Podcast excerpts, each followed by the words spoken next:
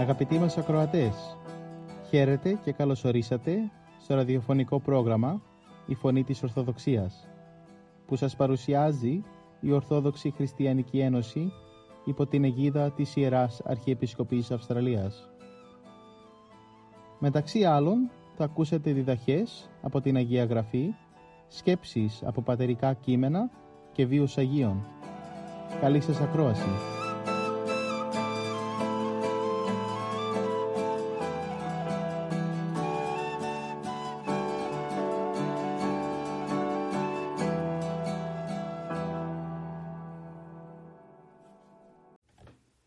Σήμερα ο καθηγητής Μιχαήλ Αντωνιάδης θα μας μιλήσει για τη σημερινή Ευαγγελική Περικοπή όπου ο Χριστός προλέγει το σταυρικό του θάνατο. Από το κατά Ιωάννη Ευαγγελίου, κεφάλαιο 3, στίχη 13 έως 17. Κήρυγμα πρώτης υψώσεως, ραδιοφωνικός σταθμός 10 Σεπτεμβρίου, Μιχαήλ Αντωνιάδης. Στη σημερινή περικοπή του Ιερού Ευαγγελίου, ο Ιησούς μας πληροφορεί ότι ήλθε στον κόσμο για να δώσει στους ανθρώπους ζωή αιώνιο στη Βασιλεία του Θεού. Προσφέρει δηλαδή σε όλους μας ό,τι ποθούμε πιο πολύ, τη ζωή. Ζωή για πάντα, χρόνια πολλά, χρόνια αναρρύθμιτα, ατέλειωτα. Εγείρονται όμως δύο ερωτήματα. Πώς αποκτά κανείς την αιώνια ζωή; Την απάντηση τη δίνει ο Ιησούς στον ευσεβή Φαρισαίο Νικόδημο σήμερα. Όταν οι Ιουδαίοι βρέθηκαν στην έρημο της Παλαιστίνης, μια μέρα φάνηκαν φαρμακερά φίδια. Όποιον δάγκωναν πέθανε. Ο Θεός έσωσε τους Ιουδαίους θαυματουργικά. Είπε στο Μωυσή να φτιάσει ένα φίδι από χαλκό, να το βάλει πάνω σε ένα στήλο και να τον στήσει στη μέση του στρατοπέδου των Ιουδαίων. Όποιον το δάγκανε ένα τέτοιο φίδι, να γυρίζει και να βλέπει το χάλκινο φίδι και θα ζούσε. Έτσι θα υψωθεί πάνω στο σταυρό και ο Υιός του Θεού, ώστε όποιον το δαγκάνουν τα φαρμακερά φίδια της αμαρτίας, δεν θα πεθαίνει, αλλά θα ζει αιώνια, χρόνια αναρρύθμιτα παντοτινά. Φτάνει ο άνθρωπος να πιστέψει στο Χριστό. Με ακρίβεια ο Ιησούς είπε στον Νικόδημο ή να πάσο πιστεύουν εις Αυτόν, δηλαδή στον Ιησού, να μην χάνεται, αλλά να ζήσει ζωή αιώνια. Αλλά υπάρχει και το δεύτερο ερώτημα. Πού βρίσκεται η Βασιλεία του Θεού; Τι είναι η αιώνια ζωή; Η Βασιλεία του Θεού είναι η νοητή εκείνη χώρα που μένει ο Θεός. Όλη η Αγία Τριάδα με όλους τους αγγέλους, τους μάρτυρες, τους Αγίους, τους ευσεβείς. Και στην αιώνια ζωή πώς θα είναι τα πράγματα; Εκεί θα ζούμε με κάθε μακαριότητα, αγιότητα, ό,τι ωραίο και υψηλό και ευγενικό συνέλαβε η ψυχή ποτέ του ανθρώπου, εκεί θα είναι πραγματικό θα αισθανόμαστε σαν παιδιά του Θεού, ενώ οι δίκαιοι, οι Άγιοι και ευσεβείς θα λάμπουν σαν τον ήλιο. Και τέλος, σε αυτή τη ζωή δεν θα υπάρχει πια, διότι και θάνατος στη έτη, μας λέει ο Ισαΐας. Όμως αγαπητοί μου χριστιανοί, Πολλοί άνθρωποι στην εποχή μας έχουν αμφιβολίες για την αιώνια ζωή. Γιατί εκεί θα ζούμε όταν το σώμα που έχουμε τώρα θα έχει πεθάνει, θα έχει λιώσει, θα έχει εξαφανιστεί. Αλλά όπως λέει ο Απόστολος Παύλος, η ψυχή μας που είναι αιώνια γιατί είναι ένα κομμάτι του Θεού μέσα μας, θα ζει μέσα στο ίδιο σώμα που είχαμε όταν ζούσαμε στη γη. Αλλά το σώμα αυτό θα είναι πνευματικό, εθέριο, τέλειο, χωρίς κανένα ελάττωμα και χωρίς καμιά αρρώστια. Το θέμα το εξηγεί ο Απόστολος Παύλος στο κεφάλαιο 15 της πρώτης προς Κορινθίους επιστολή. Το σώμα αυτό θα είναι εντελώς πνευματικό, εν αντιθέσει με το σώμα που είχαμε εδώ στη γη. Θα το κυβερνούν ανώτερες δυνάμεις της ψυχής και θα διευθύνεται από το Άγιο Πνεύμα. Πολλοί ίσως πούν μέσα τους «Ναι, ξέρω ότι η αιώνια ζωή είναι πολύτιμη. Έχει μεγάλη αξία. Μα δεν μπορώ αυτό να το καταλάβω, να πείσω τον εαυτό μου να το παραδεχθεί. Πώς είναι δυνατόν να εγκαταλείψω τη δόξα, τα πλούτη, τις χαρές, τις απολαύσεις του κόσμου αυτού, για χάρη μιας άπιαστης μελλοντικής πραγματικότητας, που ούτε μπορώ να τη δω, ούτε να την ψηλαφίσω. Όχι αγαπητέ μου, τα πράγματα δεν είναι έτσι. Δεν μπορούμε να δούμε, να καταλάβουμε την αιώνια ζωή, γιατί έχουμε κάνει τον εαυτό μας εντελώς ακατάλληλο για αυτήν. Μέσα μας δεν υπάρχουν η σκέψη του Θεού, γνωρίζουμε πολύ λίγο το θέλημά Του, ούτε αυτά που ξέρουμε για το Θεό προσπαθούμε να τα εφαρμόζουμε στη ζωή μας. Ο Θεός για πολλούς είναι γνωστός μόνο σαν όνομα. Βρίσκεται στο περιθώριο της ζωής μας και εμφανίζεται πότε πότε στα διαλύματα του βίου μας. Ίσως μόνο τις Κυριακές εκείνες που πάμε στην Εκκλησία και τον αναζητούμε όταν περνούμε δυσκολίες και δοκιμασίες αυτή τη ζωή. Υπό τέτοιες συνθήκες πώς είναι δυνατόν να καταλάβουμε την έννοια της αιωνίου ζωής; Που ο Θεός την αποκαλύπτει μόνος σε αυτούς που αγωνίζονται να ζουν σύμφωνα με το θέλημά Του, τους μάρτυρες, τους Αγίους Του, τους ευσεβείς ανθρώπους. Όταν μέσα μας κυριαρχούν οι άνθρωποι, οι υποθέσεις της ζωής μας, οι δουλειές μας, οι περιουσίες μας, οι απολαύσεις αυτής της ζωής, ιδιωτικές μέρημνες, γινόμαστε εντελώς ακατάλληλοι για τα πνευματικά και τα θεία. Αγαπητοί μου χριστιανέ, στο πρώτο κεφάλαιο του βιβλίου του προφήτη Ισαΐα, ο Θεός παραπονιέται για τον λαό του Ισραήλ και είπε στον προφήτη Ηλία να πάει και να πει σε αυτόν τον λαό το βόδι γνωρίζει τον αφέντη του και το γαϊδουράκι γνωρίζει το παχνί του. Αλλά ο λαός μου ο Ισραήλ δεν γνωρίζει εμένα το Θεό του.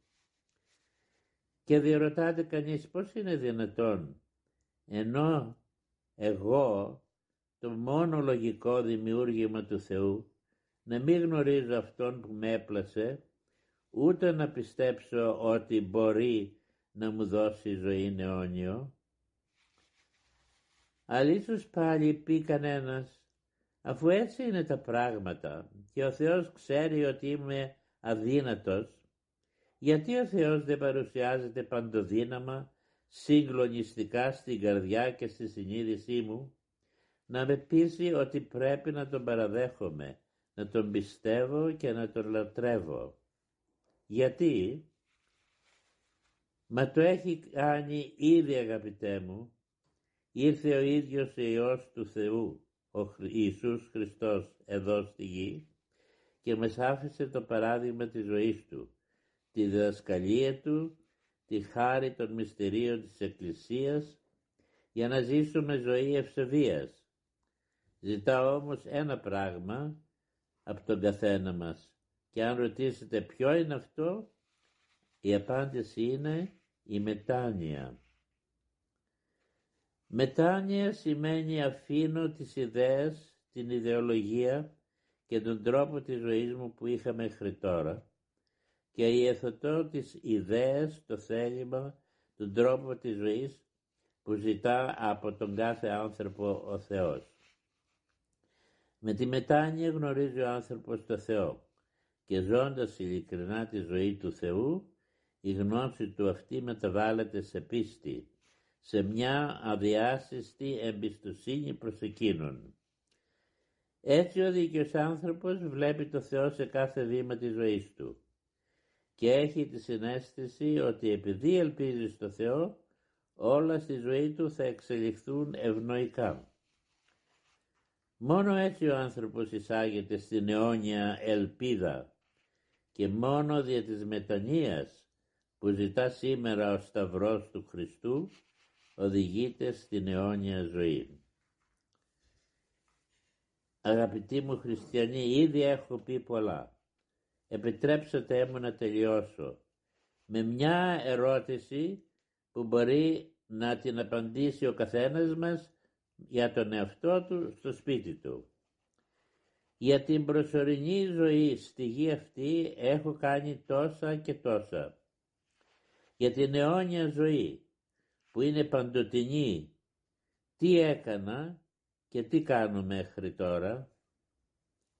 Αμήν. Από τους βίους των Αγίων, την ερχόμενη 3η 9 Σεπτεμβρίου, η Εκκλησία μας τιμά τη μνήμη του Οσίου Θεοφάνη του Ομολογητή. Στο πρόγραμμά μας σήμερα θα αφιερώσουμε μερικές σκέψεις από τη ζωή του.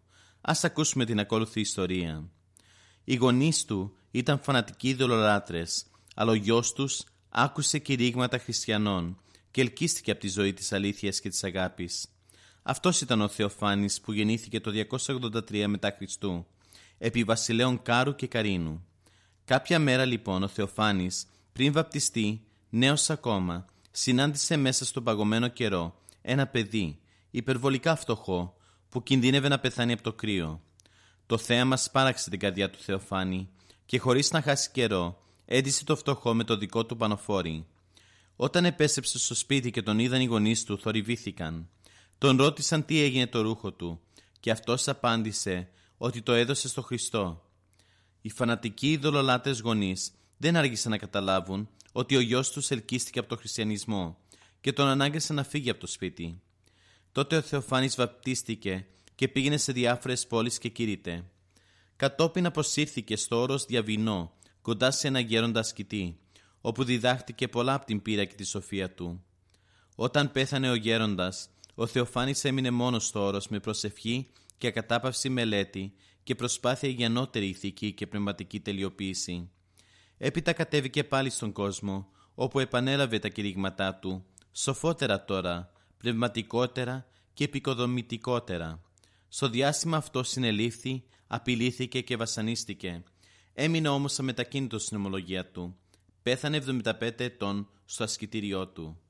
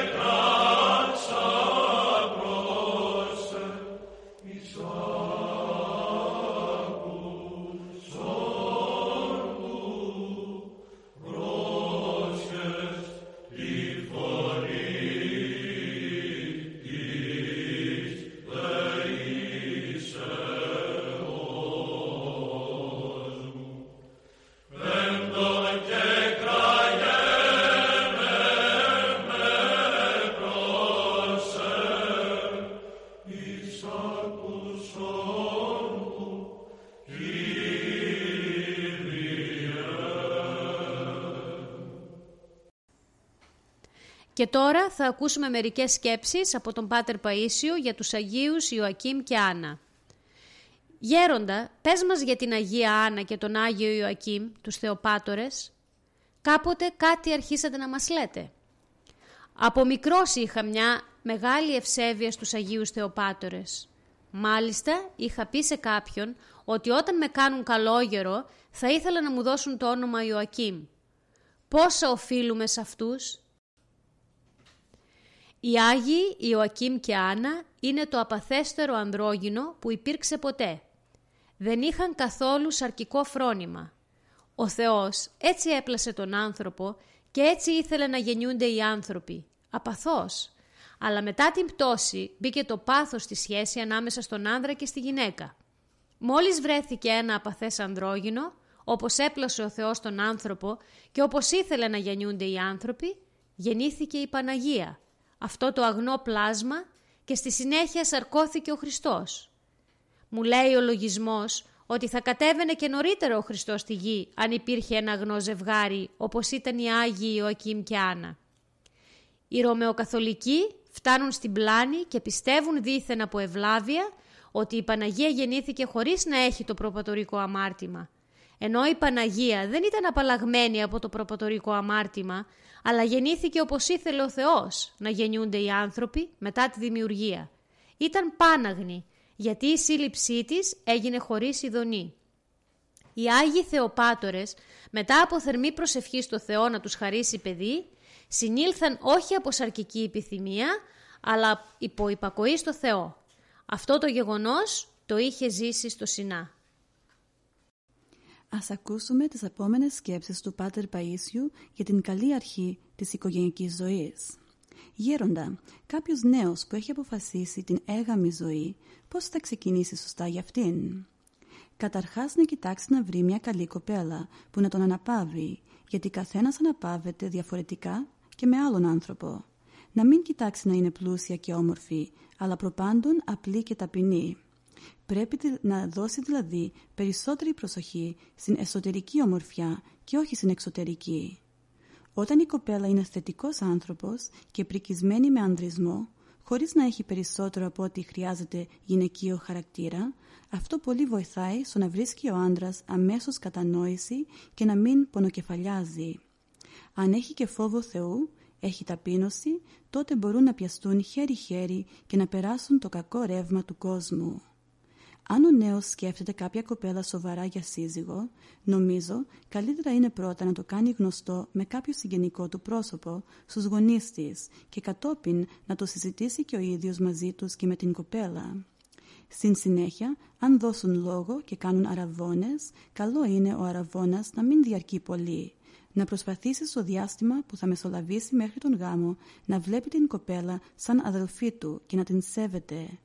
Αν αγωνιστούν και οι δύο φιλότιμα να διατηρήσουν την παρθενία τους, τότε στο μυστήριο του γάμου, όταν τους στεφανώσει ο ιερέας, θα λάβουν πλούσια την χάρη του Θεού. Γιατί όπως λέει ο Άγιος Ιωάννης ο Χρυσόστομος, τα στέφανα είναι σύμβουλα της νίκης κατά της ειδονής. Ας ακούσουμε τι λέει ο Πάτερ Παΐσιος, πως τα παιδιά πρέπει να χορτάσουν στο σπίτι στοργή και αγάπη. Το παιδί έχει ανάγκη από πολύ αγάπη και στοργή και από πολύ καθοδήγηση. Θέλει να καθίσεις κοντά του, να σου πει τα προβλήματά του, να το χαϊδέψεις, να το φιλήσεις. Όταν το μικρό παιδί είναι καμιά φορά ανήσυχο και κάνει σκανταλιές, αν το πάρει η μάνα στην αγκαλιά, το χαϊδέψει και το φιλήσει, ηρεμεί, γαλινεύει. Αν χορτάσεις στοργή και αγάπη όταν είναι μικρό, ύστερα έχει δύναμη να αντιμετωπίσει τα προβλήματα της ζωής. Σήμερα όμως τα περισσότερα παιδιά βλέπουν τους γονείς τους για λίγο το βράδυ και δεν χορταίνουν αγάπη. Πολλές φορές οι γονείς που είναι εκπαιδευτικοί ή γιατροί και ασχολούνται στη δουλειά τους με παιδιά δίνουν τη στοργή τους στα ξένα παιδιά και όταν γυρίσουν στο σπίτι δεν έχουν στοργή για τα δικά τους παιδιά. Είναι κουρασμένοι. Έχει τελειώσει πια η μπαταρία. Ο πατέρας από τη μια μεριά ξαπλώνει στην πολυθρόνα, παίρνει και την εφημερίδα να, εφημερίδα να διαβάσει κανένα νέο και δεν ασχολείται καθόλου με τα παιδιά. Πάει κοντά του το παιδάκι και αντί να του μιλήσει, αντί να το χαϊδέψει λίγο, το διώχνει. Η μάνα από την άλλη πάει να ετοιμάσει κάτι για φαγητό, οπότε ούτε αυτή δεν ευκαιρεί να ασχοληθεί με τα παιδιά και έτσι τα καημένα μεγαλώνουν στερημένα από αγάπη. Ή βλέπεις μερικοί αξιωματικοί που είναι συνηθισμένοι να επιβάλλουν αυστηρές τιμωρίες στους φαντάρους όταν δεν υποτάσσονται, θέλουν και στην οικογένεια να επιβάλλουν στρατιωτική πειθαρχία και φέρονται σκληρά στα παιδιά τους ή δίνουν χαστούκια για το παραμικρό. Ή μερικοί δικαστικοί, όταν το παιδί κάνει καμιά ζημιά, κάνουν και στο σπίτι δικαστήριο. Δεν φέρονται στα παιδιά με στοργή και αγάπη. Γι' αυτό μετά και αυτά έχουν ψυχολογικά προβλήματα. Γεννηθεί τον τα σου προσέχοντα εις την φωνή της δεήσεώς μου. Εσπερίνη προσκύνηση προσφέρομενση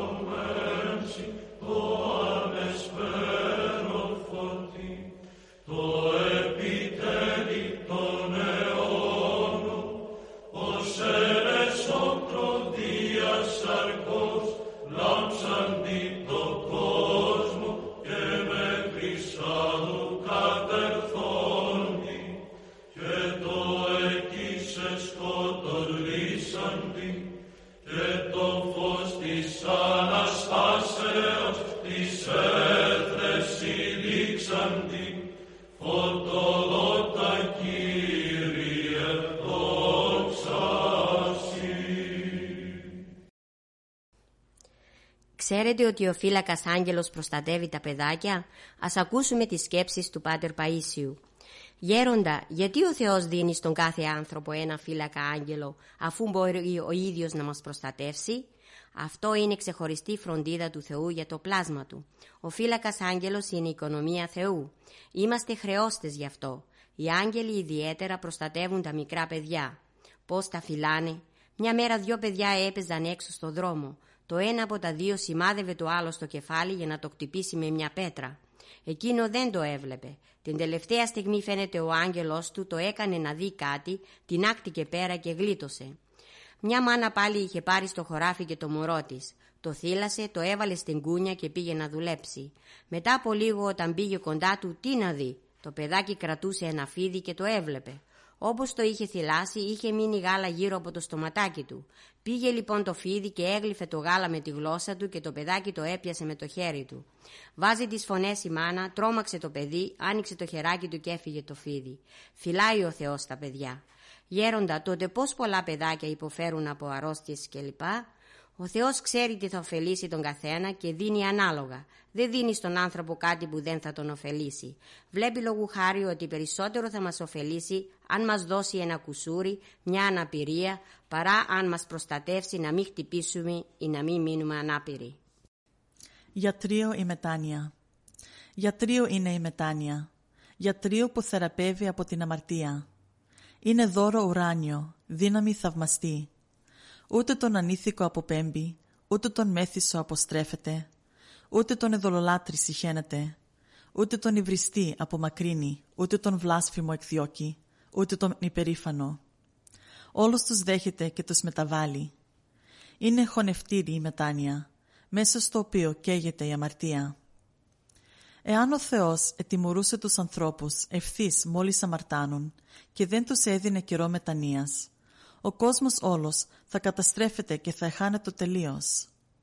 Αν ήταν ταχύς ο Θεός το να τιμωρεί, δεν θα κέρδιζε τον Παύλο η Εκκλησία, ένα τόσο μεγάλο και σπουδαίο άνθρωπο. Αλλά ο Θεός ενσυχωρούσε τον Παύλο όταν ευλασφημούσε, για να τον δείξει κατόπιν μετανοούντα. Η μακροθυμία του Θεού μετάλαβε τον διώκτη σε κήρυκα του Ευαγγελίου.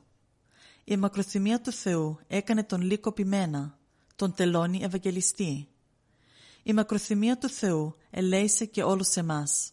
Αυτή μας μετέβαλε και μας έκανε καλύτερους. Αν δεις καμιά φορά νηστευτεί τον άλλοτε μέθησο, αν δεις θεολόγο τον άλλοτε βλάσφημο, αν δεις εκείνον που εμόλυνε το στόμα του με ισχρά λόγια και άσχημα, να εξαναγνίζει τώρα την ψυχή του με θείους ύμνους. Θαύμαζε του Θεού τη μακροθυμία. Πένεψε τη μετάνοια και παρατηρώντας τη μεταβολή που γίνεται στις ψυχές των μετανοούντων, επαναλάμβανε τα λόγια του προφήτου. Αυτή η μεταβολή είναι έργο της δεξιάς στο υψίστο.